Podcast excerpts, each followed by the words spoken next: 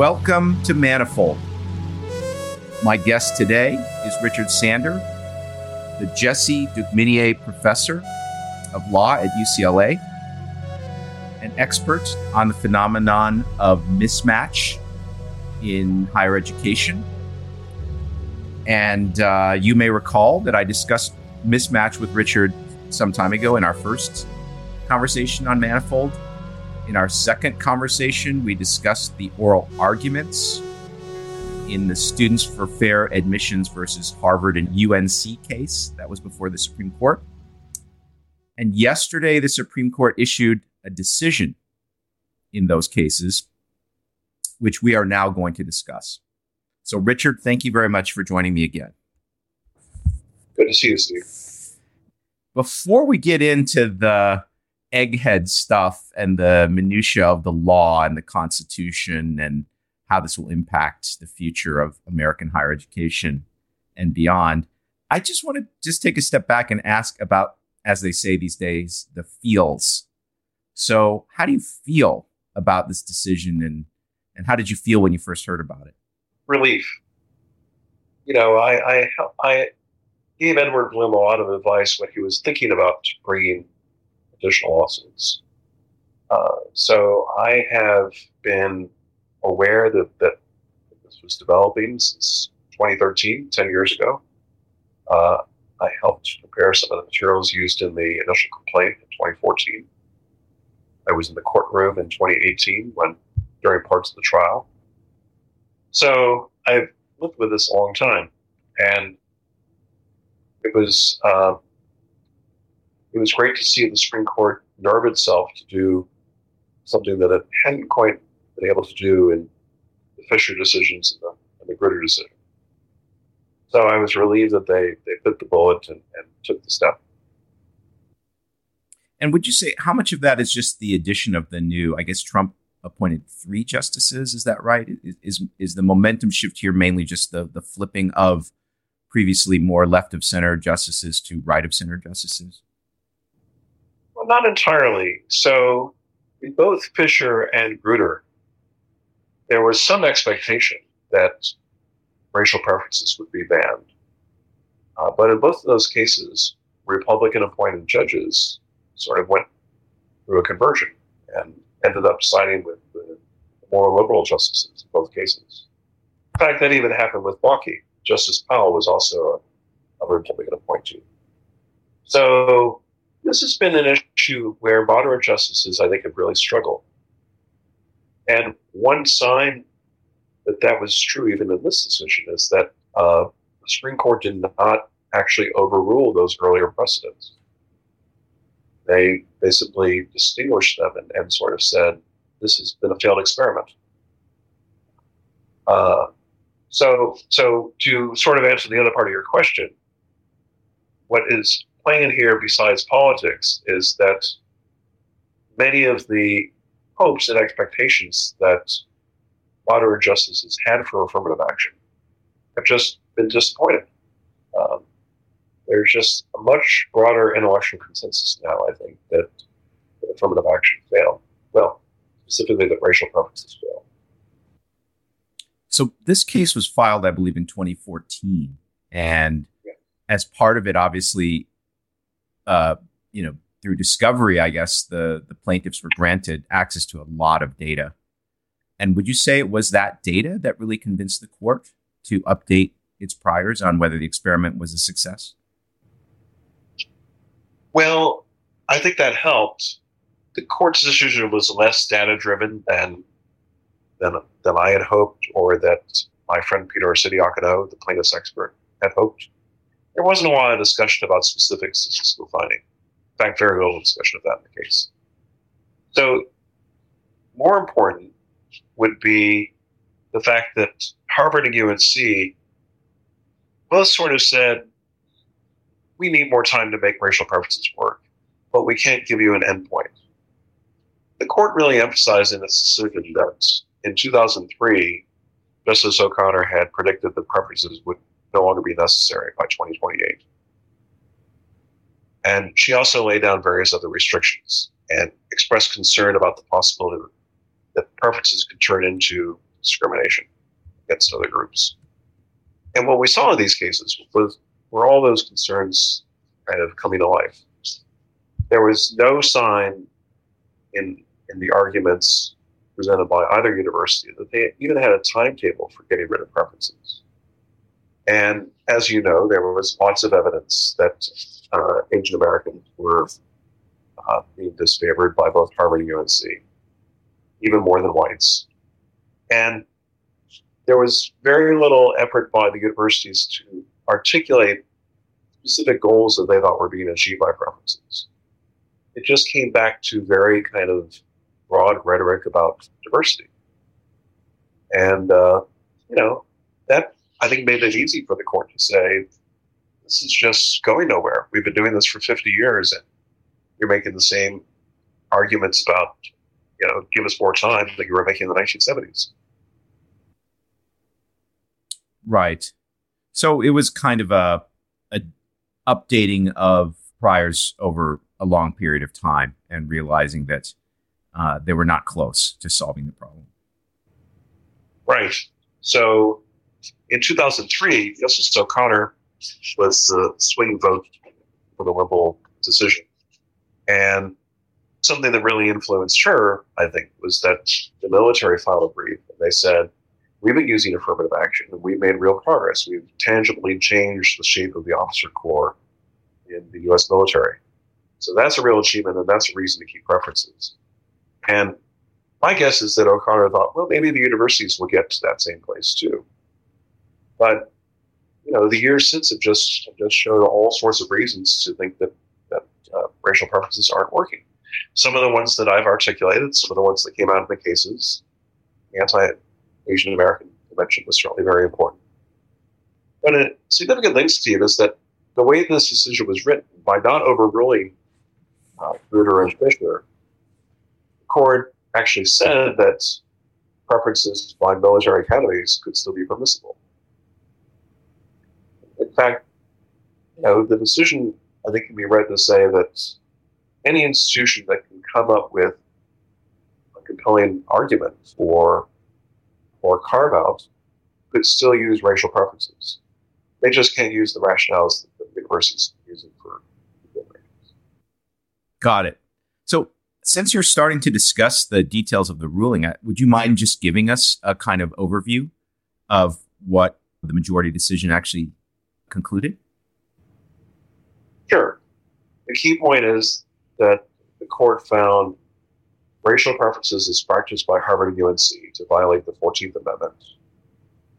They said that in general, the 14th Amendment prohibits state actors or recipients of state assistance, like Harvard, from using race racial classifications. They gave lots of examples of racial classifications that have been struck down. They said we've carved out in Bakke a narrow exception for universities to do this in particular ways. And we reaffirmed that in Grutter and Fisher. But there was a lot of evidence in this case and a lot of evidence from broader practices of racial preferences in contemporary America that those exceptions have proved unworkable that can't actually get universities to articulate compelling reasons to have more diverse classes that justify using race in a very ad hoc way. They found that Harvard and UNC were, were basically just using racial goals and saying, we want our classes to look like the same racial composition as our applicant pool and we're going to use whatever size preferences we need to get to that. Um, that's the sort of thing that earlier justices and Fisher and Grutter, and said you can't do. So essentially, the court was saying racial preferences in American higher education no longer deserve a special carve out, and we're not going to permit it. And would you say basing it in the 14th Amendment is a particularly powerful way to, in effect, eliminate affirmative action? Yeah. Uh, I had argued, uh, and I probably mentioned when we spoke in November, that uh, a more modest way of reaching the same goal would be to find that racial preferences violate the Civil Rights Act of 1964. In other words, Congress in 1964 banned a variety of types of discrimination. And one part of uh, law they passed, called Title VI, applied to public education and private education to the extent that it was funded by the government. If the court had gone with that Title VI approach, that would have been more modest in the sense that it would have said if Congress wants to change the law, they can change the law. Uh, it's just a, a, piece of legislation, and Congress would pass a new piece of legislation. It would still be pretty dramatic because it's unlikely that, that a divided Congress is going to, uh, you know, is going to pass a new form of affirmative action. But by basing the decision on the 14th Amendment, the court said Congress cannot change this. Even if Congress wanted to use racial preferences, they cannot pass that back into that, so that part of the decision is pretty dramatic. So in in the majority decision, I believe they specifically carved out, and I'll, I'll read the language to you. I'm sure you're familiar with it, but I'll just read it for the listeners. This was item F in the majority opinion. At the same time, nothing prohibits universities from considering an applicant's discussion of how race affected the applicant's life so long as that discussion is concretely tied to a quality of character or unique ability that the particular applicant can contribute to the university. Many universities have for too long wrongly concluded that the touchstone of an individual's identity is not challenges bested, skills built, or lessons learned, but the color of their skin. This nation's constitutional history does not tolerate that choice.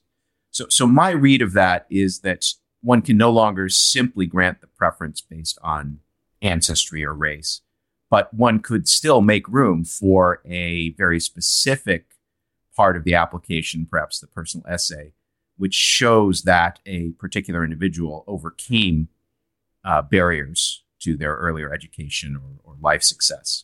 You want to you want to comment on that? Yes, that's clearly the most important language in the opinion, and it's language that's certainly going to be litigated in future cases. It's important because if you didn't have some statement like that, then it could mean that universities could run into trouble with any sort of characteristic of an applicant they took into account that would have a, a disproportionate effect across racial lines. So even if they wanted to take into account uh, you know, whether your parents went to college or whether your income was low or high. Those factors could become constitutionally suspect if they if they had a close correlation with race. What the court is saying in this language, I think, is that as long as you can articulate a goal that's independent of racial diversity and show that you are applying this standard that helps you get to that goal in a way that is even handed across racial lines, then you can use that characteristic, even if in the case of an essay it involves a reference to race. So, to be concrete, let's say that a university says, we want people, we want students who are going to have leadership potential. Uh, we want them to demonstrate leadership potential in their application. So, if I write an essay and say, uh, well, I, I became passionate about uh, uh, discrimination in my school. I'm black, and I organized a civil rights group, and we had demonstrations, and we got the school to change policy acts. Uh, that's all fine, as long as it would be equally applied, equally acceptable for a white student or an Asian American student to say, I became passionate about homelessness and so I organized my classmates to set up a soup kitchen and so on and so forth. As long as you apply those criteria in a way that wasn't driven by race, reference to race is okay. Does that make sense? Yes, absolutely. When I tweeted about this, it's funny that we we reference Twitter now as you know the place where intellectual conversations happen. But I, I tweeted about this yesterday, and one of the people who follows me immediately tweeted back saying, that clause that I just read is actually a loophole And what is going to happen is that Harvard and UCLA are going to coach, say, black applicants or, or guidance counselors uh, writing for black applicants to merely rehearse some standard uh, trope about how because they're black they've overcome a lot, et cetera, et cetera, and thereby through the back door smuggling smuggle in a boost in the admissions ratings that the Harvard uh, admissions office or UCLA admissions office would give to that candidate. So that's the mo- probably the most cynical read of that of that clause that I've heard. I'm, I'm curious what you think about that. Yeah, I, I don't think it's cynical. I think it's accurate. I mean, there's lots of that already happening in the UC system in California, which, as you know, has been under a, a racial preference ban for 25 years.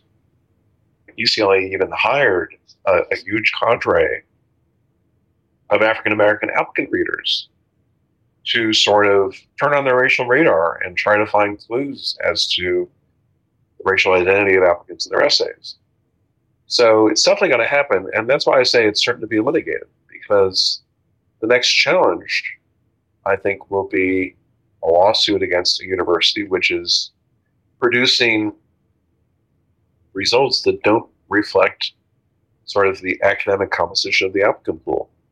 And they'll put a university to the test and say, can you prove that you're not using this as a, as a go around, but you're actually applying this this leadership standard or whatever to all races equally. So let me I want to talk more about, you know, what you think the the litigation landscape will look like uh, going forward. But before I do that, I just want to read a specific statement which I believe was in Chief Justice Roberts' opinion regarding this point. And so let me just read that and then we can discuss how we think the the, the weaseling, the backdoor weaseling by the universities will work and the, the, the legal challenges to it. So this is Roberts. He writes, but despite the dissent's assertion to the contrary, universities may not simply establish through application essays or other means the regime we hold unlawful today. Parentheses, a dissenting opinion is generally not the best source of legal advice on how to comply with the majority opinion. End parentheses. Yeah. What cannot be done directly cannot be done indirectly. The Constitution deals with substance, not shadows.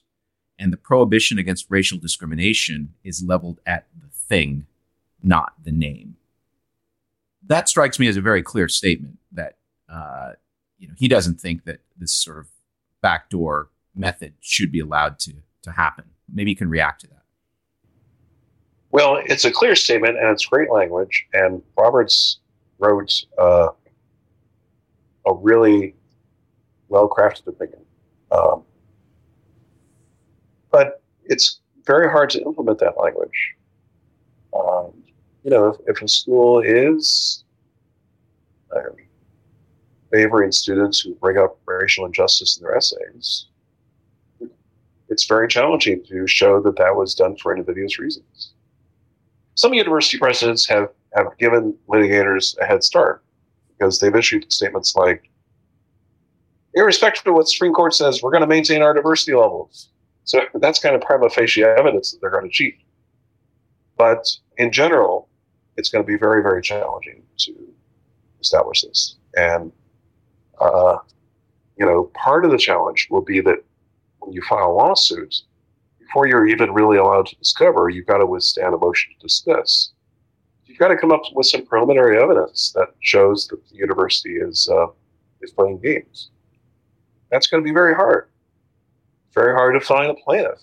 You know, to find a an 18 year old who's willing to sort of you know, go down in infamy as someone challenging a new generation of racial preferences. So I, I admire Robert's language, but uh, uh, it's, it's going to be quite difficult to actually enforce that.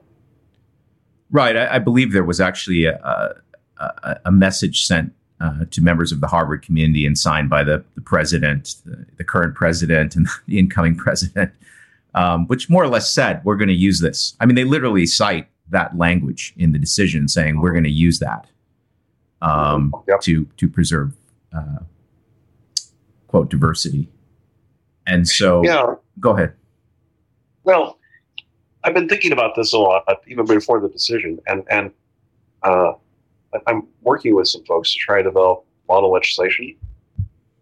What I would really like to see happen is is for some state legislators to uh, enact rules that require universities to first be transparent about their admissions. In other words, provide data on their admissions process. Second, to clearly articulate what goals they're trying to foster. And third, do sufficient tracking to show that their admissions criteria actually help achieve those goals. If you can get even a few states to do that, um, that would that would give us sort of a gold-plated standard of here's what race neutrality looks like, and that would then make it easier to show and get through the courthouse door to say this other university clearly isn't doing something like that. They clearly could do something like that.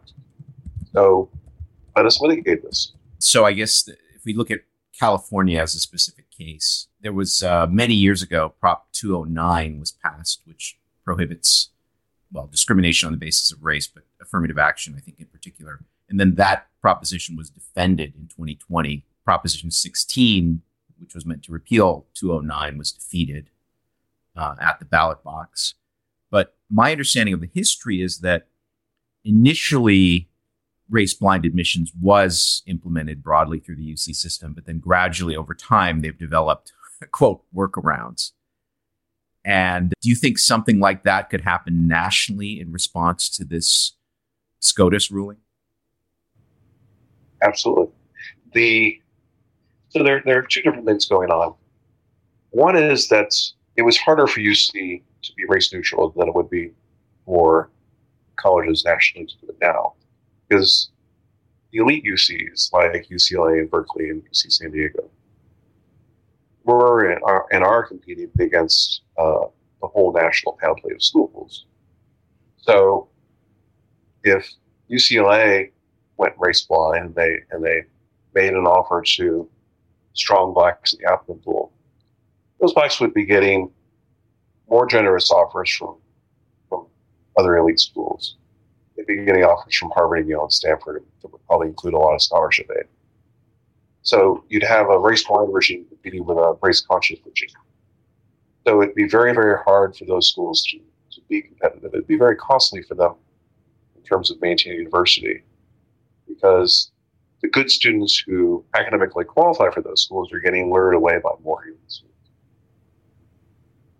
Does that make sense? You follow that? Yeah, absolutely. I think that's what happened. So, yeah. So today, the potential is there for schools to to have a much easier time of it. They can be race neutral, and if they expand their outreach uh, mechanisms and they they dig further into the pool of, of qualified applicants, they could probably still do a pretty good job. You know, black and Hispanic levels might fall some, but they wouldn't fall dramatically. So, so that's an argument for why there could be a good scenario where you had broad compliance, and uh, and and you know most schools made a reasonable good faith effort. But the bad story is that you now have this UC example that's occurred over the really the last ten to fifteen years at various campuses, where cheating has become rampant, and no one has brought a lawsuit against UC to, you know, take that down. So colleges across the country, I think, are more or less aware that UC has been doing this, and they're thinking, well, if if UCLA and Berkeley got away with it, then why can't we? So you have both those forces at work. There's the fact that the playing field has now been nationally leveled. But on the other hand, you have this successful example of cheating not only by UC but also University of Michigan has has flagrantly violated its state law against using racial preferences. So so both dynamics are going to be at work. Does the existence now of this SCOTUS ruling make it easier to bring an action against the UC system? Yes. One reason why uh, no action was brought against UC is because uh, by the early 2000s, the California Supreme Court had become very liberal. Uh, it, it was pretty politically balanced in the 1990s. You had generally a Democratic legislature and Republican governors. Um, but over the last 20 years, it's become one of the most liberal courts in the country. So lawyers who, who considered bringing suits against UC felt that even if they could prove their case in a lower court, the California Supreme Court would find some way to, uh, sort of reinterpret Prop 209.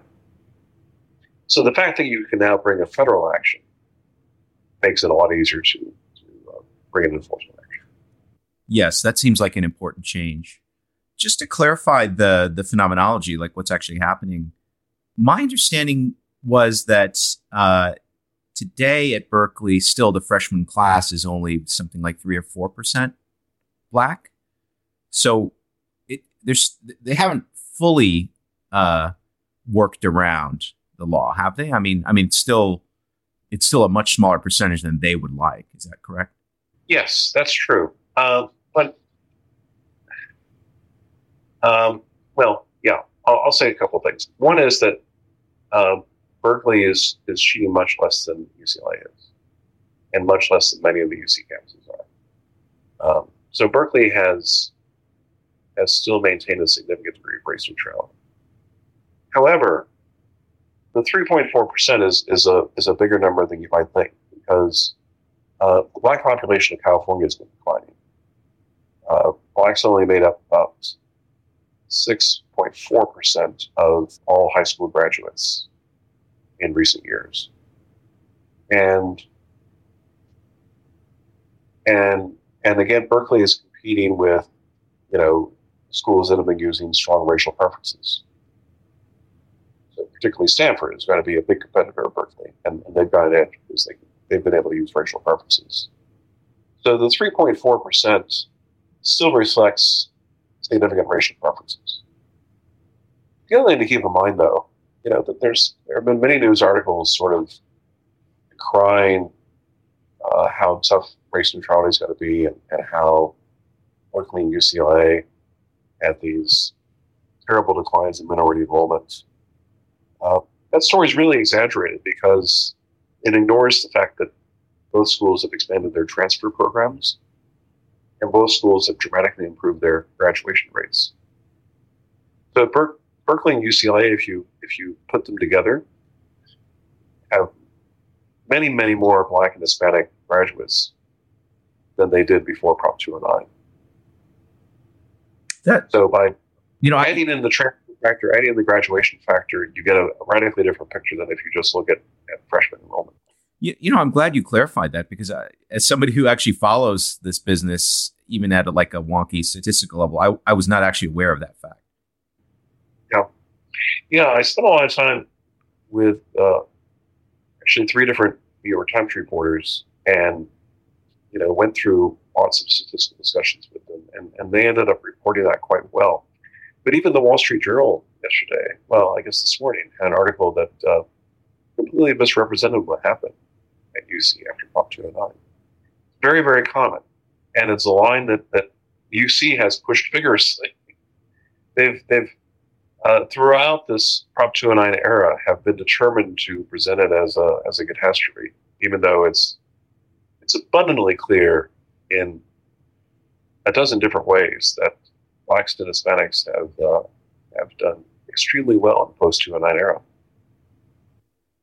You know, I just uh, focusing narrowly for a moment on your own work on mismatch theory. It, it would seem to me that if you had full access to all the post Prop 209 data, I guess before and after, you could really demonstrate very solidly that your theory is correct, right? Because you have scenarios where lots of academically underqualified kids were admitted and didn't do well uh, in the actual undergraduate program or had to switch to easier majors. And then in the post 209 era, when compliance was good with the law, then you had well matched kids who did, you know, as well as the white or Asian kids uh, on their campuses. I mean, it just seems like if you had full access to the data, your your theory about what is actually happening would would be vindicated very strongly. Yeah, and and we we probably talked about some of this story in in one of your earlier podcasts, but but rough, you know, quickly, uh, I did get decent data in 2008 from, uh, from the UC Office of the President, and I shared that widely with academics, and several articles appeared in uh, in the 2010s demonstrating this. The, the, American Economic Review had a flagship article showing uh, how science mismatch had, had, uh, had dropped significantly at UC after Prop 209. And the number of Black and Hispanic science graduates uh, went up dramatically. So, yes, we, we were able to, to demonstrate this match effect strongly. But then UC completely clamped down on data access. They refused to let us do further updates. And the data they gave us uh, understated the mismatch effect because it was not as granular as one would really like. And as you know, the less granular data is, the harder it is to show effects that actually exist. Then UC went even further, and they they gave they gave the dream data, the really good data, to uh, a young graduate student economist named Zachary Bleemer, who's now an assistant professor at Harvard. And Bleemer then came out with a, a couple of very misleading articles that seemed to show mismatch was not as significant as we had argued. But he he wouldn't release the data. He said he was bound by contract not to share his data with anyone. Uh, so you know you've got this very aggressive propaganda effort by UC to uh, to you know try to kill the kill the real story. Yeah, make, uh, thanks for reminding me of that. I, I, remember you went through this with me before. I, I had forgotten about Bleemer. it makes me want to cry. Uh, but okay, so let me let me turn to something else. So the actual defendants in these two cases, Harvard and UNC, what will now happen? Uh, like, uh, will the federal judges that were involved at an earlier stage oversee the remedy? How, how will what next will happen at those two institutions? yes, both cases will go into a remedy phase, and uh, SFFA's legal team has been has been working on what their strategy should be. I'm pretty sure that they will be stuck with the two judges they had before, uh, which is unfortunate because both of those judges were, uh, I think, strongly biased in favor of the universities. So they'll uh, they'll try to, you know, make their best out of that. Uh, what's pretty clear, though, I think, and will be hard for the judges to resist, is at least having a, a significant level of transparency so that SFFA will be able to have the kind of data access that they had during the litigation to see what happens um, in the initial years afterwards. And there will probably be some sort of discussion about uh, exactly how these essays can be used how uh, this is kind of a in the weeds question, but I just personally curious when the Supreme Court, you know, comes back with a very strong decision like this.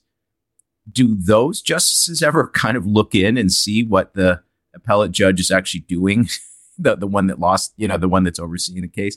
I mean, uh, could that person be slapped down if, in some way, if if she is is not actually enforcing the ruling properly? Well, the lower courts have effectively been chastised by this decision. And they know that if they if they don't try to implement it in good faith, SFFA will be able to go back to the Supreme Court. I see. So they have a they have a sort of quick path to go back to the Supreme Court, or would it take another nine years? well, yeah, it, will take long enough, but uh, it you know not nine years. Uh, and and and there'll be a fair amount of confidence with the six three decision that the Supreme Court would stick to its guns. Got you it. know, in Fisher, you had a somewhat similar situation. Fisher one remanded the case back to the lower courts to look into whether they had actually shown uh, benefits from diversity that could be tied to particular emissions practices and so on.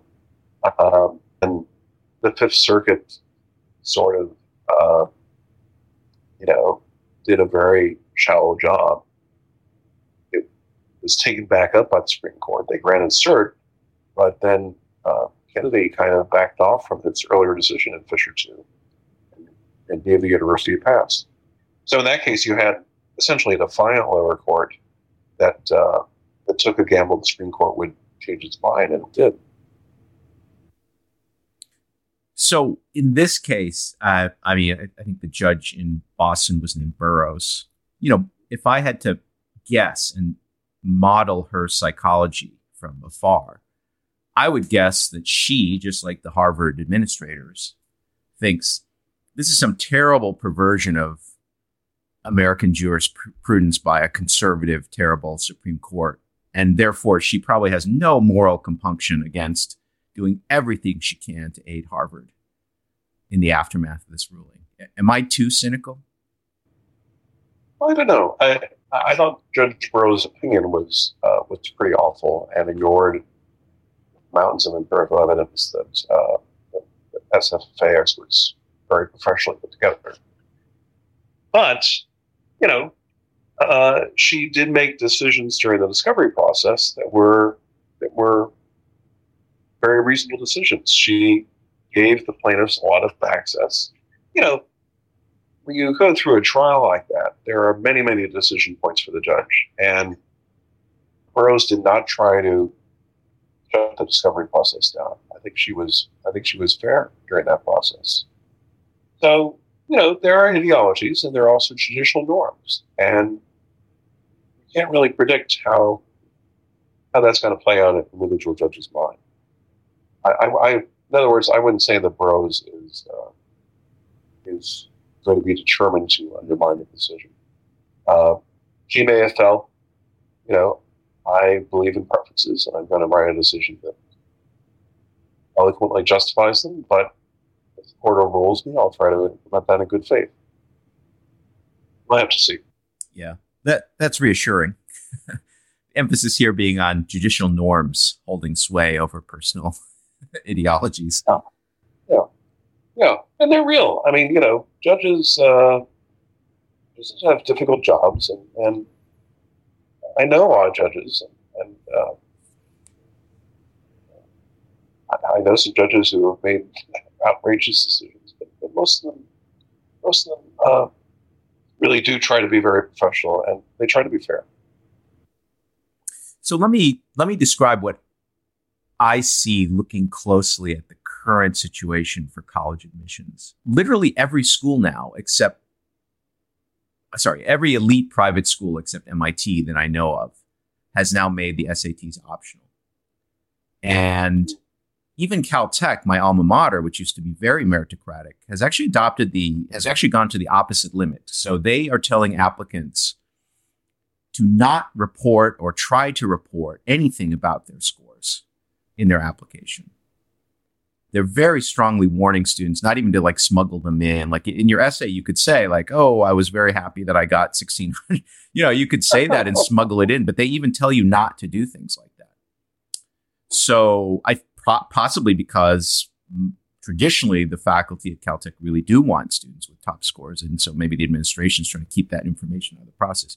But be that as it may, only MIT, which went through a internal study, uh, they had dropped the requirement for the scores during COVID and then realized they had consequently admitted a lot of students that were struggling at MIT.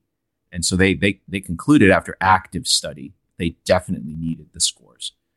Sadly, Caltech is at the opposite limit, but basically so are all the other elite schools. And so it seems like if I wanted to continue uh, a de facto affirmative action policy, I would encourage all the white and Asian students, the gunners, to submit their scores so I can continue admitting. I don't require it, but I sort of, you know, you know, I, I sort of spread the word that, hey, if you're white and Asian, you better have top scores or you're still not getting into Harvard. But I don't collect scores on the people that I want to be the beneficiaries of preference. And then it just becomes much, much harder for SFFA, SFFA, sorry, to sort of demonstrate that uh, effectively a system of preferences is still going on, uh, but they they now lack the data. The school deliberately fails to collect the data that one would use to demonstrate that's going on. Maybe you could react to that. Well, I think that the next pieces that, that develop in this area are going to be driven to look at outcomes rather than just the admissions process. Because you're right, universities will make their admission processes more opaque, but they'll still assign grades. There's been a lot of grade inflation, but I don't think I don't think universities are quite prepared to get rid of grades yet. So if you could show that, uh, regardless of the qualifications, you're having a huge performance gap along racial lines in your student body, then that's going to create a presumption that you're discriminating. That'll then be an effective way of shifting the burden of proof onto the university. Say, okay, so tell us how you are arriving at this class that has these wildly uh, different academic outcomes. I think that I agree with your point there, but uh, let me just mention a couple of aspects related uh, issues. Already in in the Ivies, as you know, the average grade is close to an A. So, so discrepancies in performance among groups might be very difficult to tease out. And also, if the gunners are the ones taking the hard classes and the preference admits are taking very easy classes, you know that that effect would have to be accounted for. So you might end up back with the sort of dueling statisticians uh, situation where you know the, the school's doing everything it can to make it hard uh, for the plaintiff's statistician. So I, I I'm still worried. it seems like the policies that these schools are implementing are almost deliberately in advance of this decision. You know, trying to pave the way for for their response. Yeah, and I don't want to imply that I'm not worried. Uh, there is a there's a real possibility, maybe even a probability that, that, that things would get worse under this new regime. That you'll, you know, schools will just move away from performance measures, move away from qualifications if they find they're losing too many strong students to competing schools. There's still, you know, there's still strong incentives to preserve the eliteness of their student bodies. And and they can't have different race based rules for who submits scores and who doesn't. So that's all to say it's it's going to be a complex game of chess. Yeah, I agree. I, I think the most interesting thing will be which whether all the elite universities, maybe with the exception of schools like MIT, sadly not Caltech, you know, act as a block and basically adopt all the same kinds of strategies, or whether somebody, maybe Chicago would be like this, will break out and you know comply in spirit with this decision, uh, not not just uh, with the letter of the law. Yep, yep. Well, so let me go back to my earlier point: is that if you get some state legislatures to pass laws that really mandated transparency and then mandated that their universities articulate their goals and show quantitatively how their admissions criteria fulfill those goals better than other alternatives, you would really have a model. You'd have a, you know some good state universities modeling. Here's how to do this fairly, um, and that would that would create a very helpful competitive pressure on the schools. Be a helpful political pressure and a, and a helpful litigation pressure. So some kind of path like that, I think, is know, maybe the most hopeful one for getting real reform in higher education. Yeah, I definitely feel that working on model legislation uh, for states that want to implement this, I think it's very valuable. Let me ask you just one more question, and I'll let you go. I appreciate your time. Can you just talk a little bit about effects of this ruling beyond higher education? So on or or or beyond admissions. So maybe faculty hiring, or maybe even hiring at uh, private companies, things like that. Do you see any downstream consequences? Absolutely. I spoke to a reporter a few hours ago about the uh, report of California's reparation committee. You may have heard that uh, yesterday was not just the Supreme Court opinion, but it was also the the delivery of the final report of California Reparations Group, uh, appointed by Governor Newsom, that is recommending something like $880 billion in reparations for blacks in California. And the chair of that commission gave a press conference and said, uh, you know, I'm disappointed in the Supreme Court's decision, but fortunately, nothing that they said is going to apply to, to us because we're basing our reparations on life experiences. Good.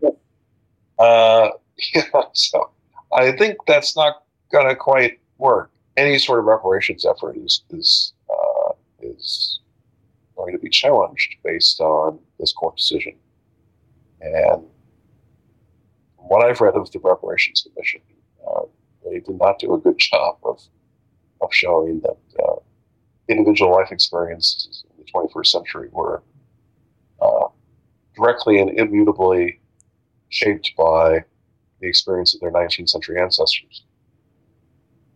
So, uh, I, I, think it's going to it's going to have a chilling effect upon all sorts of, of race-based equity efforts that have proliferated in the last several years. Great. Well, again, I appreciate your time. I know it's late in France, and I hope that you can enjoy the rest of your vacation. Although I'm sure there are plenty of other reporters that would like to talk to you. So, uh, talking to you is, is uniquely valuable, Steve. I always learn a lot from our conversations. Wow, likewise. I, I appreciate that. That's that's very kind of you. My guest today has been Rick Sander. Uh, perhaps we'll take this up again, this topic up again in the future. Thanks again, Rick. Take care. Yep. Cheers. Cheers.